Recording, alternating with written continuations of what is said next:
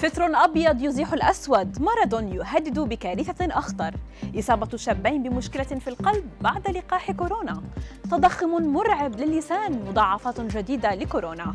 أبرز أخبار الساعات الأربع والعشرين الماضية في دقيقتين على العربية بودكاست. الفطر الأسود لم يعد سيد الموقف الآن فقد كشفت صحيفة إنديان إكسبرس الهندية عن ظهور مرض الفطر الأبيض في البلاد. وهو بحسب العلماء أكثر خطورة وأشد فتكا من نظيره الأسود. مرض الفطر الأبيض عبارة عن تراكم نوع من الفطريات تتواجد تحديدا على اللسان حيث تظهر على شكل بقع بيضاء داخل الفم. ويهدد أصحاب المناعة الضعيفة أو أولئك الذين يتناولون المنشطات لفترة طويلة من الزمن.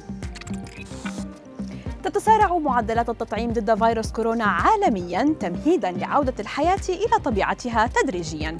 إلا أن هناك أعراضا جانبية نادرة قد تطال بعض متلقي اللقاحات المختلفة. فقد ذكرت المراكز الأمريكية لمكافحة الأمراض والوقاية منها أن بعض المراهقين والبالغين الشباب الذين تلقوا التطعيمات عانوا من التهاب بالقلب وأوصت بمزيد من الدراسات لتلك الحالة النادرة. يبدو أن مضاعفات الإصابة بكورونا لا تتوقف وآخرها تضخم قياسي في اللسان. فقد شهدت الولايات المتحدة تسع حالات تضخم في اللسان لأشخاص تبين أنهم جميعا كانوا مصابين بالفيروس وتلقون العلاج بواسطة أجهزة التنفس في المستشفى.